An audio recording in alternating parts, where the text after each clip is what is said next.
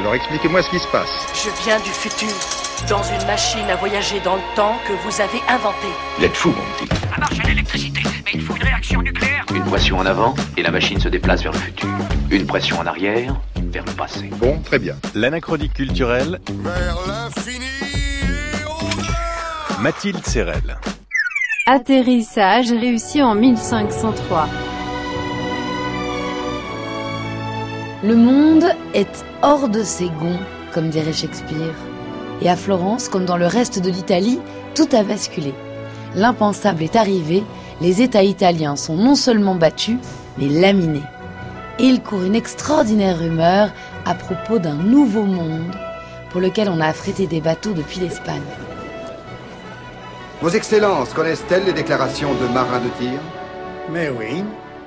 Dans ce cas, vous savez aussi que ces thèses contredisent Ptolémée. De Tir pense que l'océan ne fait que 750 lieues. Toscanelli, le Florentin, et le cardinal français Pierre d'Ailly tiennent tous les deux pour juste des calculs de marins de tir. Par conséquent, la mer Océane peut être traversée.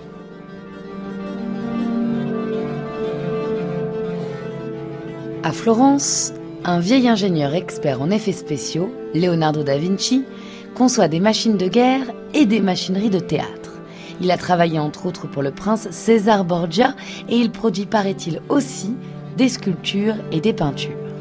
L'une d'elles, réalisée à Milan, représente le dernier souper du Christ et ses apôtres. Da Vinci fit également des portraits et il vient de commencer celui de la Florentine Lisa Gherardini. Problème, il est totalement déboussolé par la situation actuelle. Patrick Boucheron, historien, professeur au Collège de France.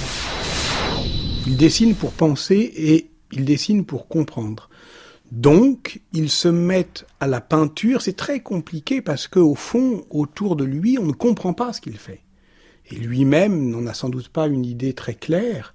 Il a commencé à être un bricoleur de génie, il était ballotté par les commandes, il est d'une certaine manière le dépositaire d'un savoir technique qui est aussi un savoir collectif, celui des grands ateliers.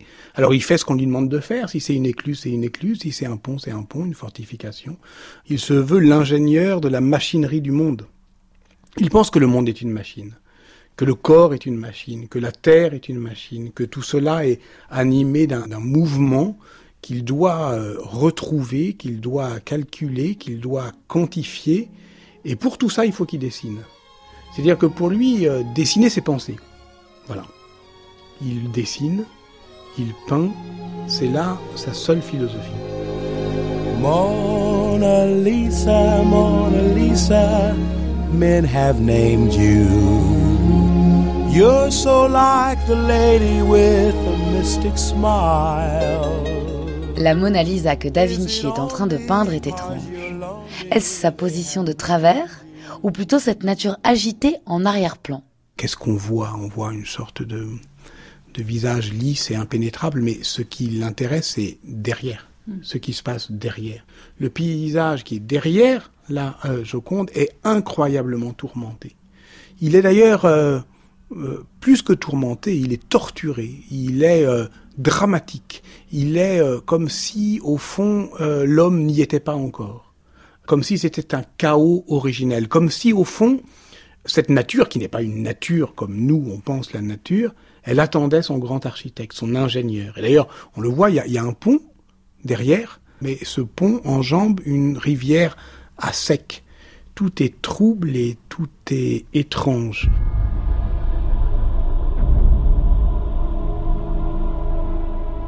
La fausse impassibilité de la Joconde traduit l'instabilité du temps présent et celle de son créateur, Leonardo da Vinci. Il faut dire aussi qu'il est extravagant, que tout dans son attitude, dans son comportement, euh, déroute, euh, inquiète et dérange. Il a eu maille à partir euh, avec euh, déjà euh, la justice florentine, il a été dénoncé comme sodomite, tout est bizarre dans sa vie, il n'est pas marié, on ne sait pas très bien avec qui il vit, il a un comportement qui est extravagant. Alors aujourd'hui, on pourrait dire qu'il a une pose d'artiste. Euh, mais en 1503, euh, ben, on ne sait pas ce que c'est. C'est en train de s'inventer, la vie d'artiste. C'est Léonard, je crois, qui invente ça.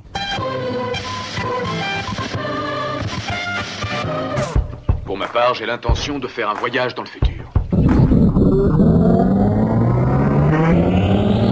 Transportation réussie. Vous êtes de retour au 21e siècle. C'est moi que je suis la Joconde, je suis connue par le monde. Au Louvre où la foule abonde, pour me voir on fait la ronde. Et moi, faut Ce que l'on peut dire, six siècles plus tard, c'est que le mystère de la Joconde n'est pas dans son sourire, mais dans notre incapacité à comprendre le génie de Léonard de Vinci, dans sa totalité et sa cohérence. Chaque siècle a inventé le Léonard qui l'arrange, le Léonard dont il a besoin. Alors le siècle des académies, à partir du XVIe, XVIIe siècle, a fait de Léonard effectivement un maître de la peinture. Puis euh, on a parlé de l'architecte, pas tellement du sculpteur alors que ça l'intéressait, euh, l'anatomiste plus tard, mais le XIXe siècle, le siècle des ingénieurs, en a fait euh, son prophète. Et puis aujourd'hui, ce qui est euh, en jeu, c'est de comprendre euh, le sens ou l'unité de sa démarche. Je pense que c'était un homme secret et que beaucoup de choses secrètes sont exprimées dans ses peintures.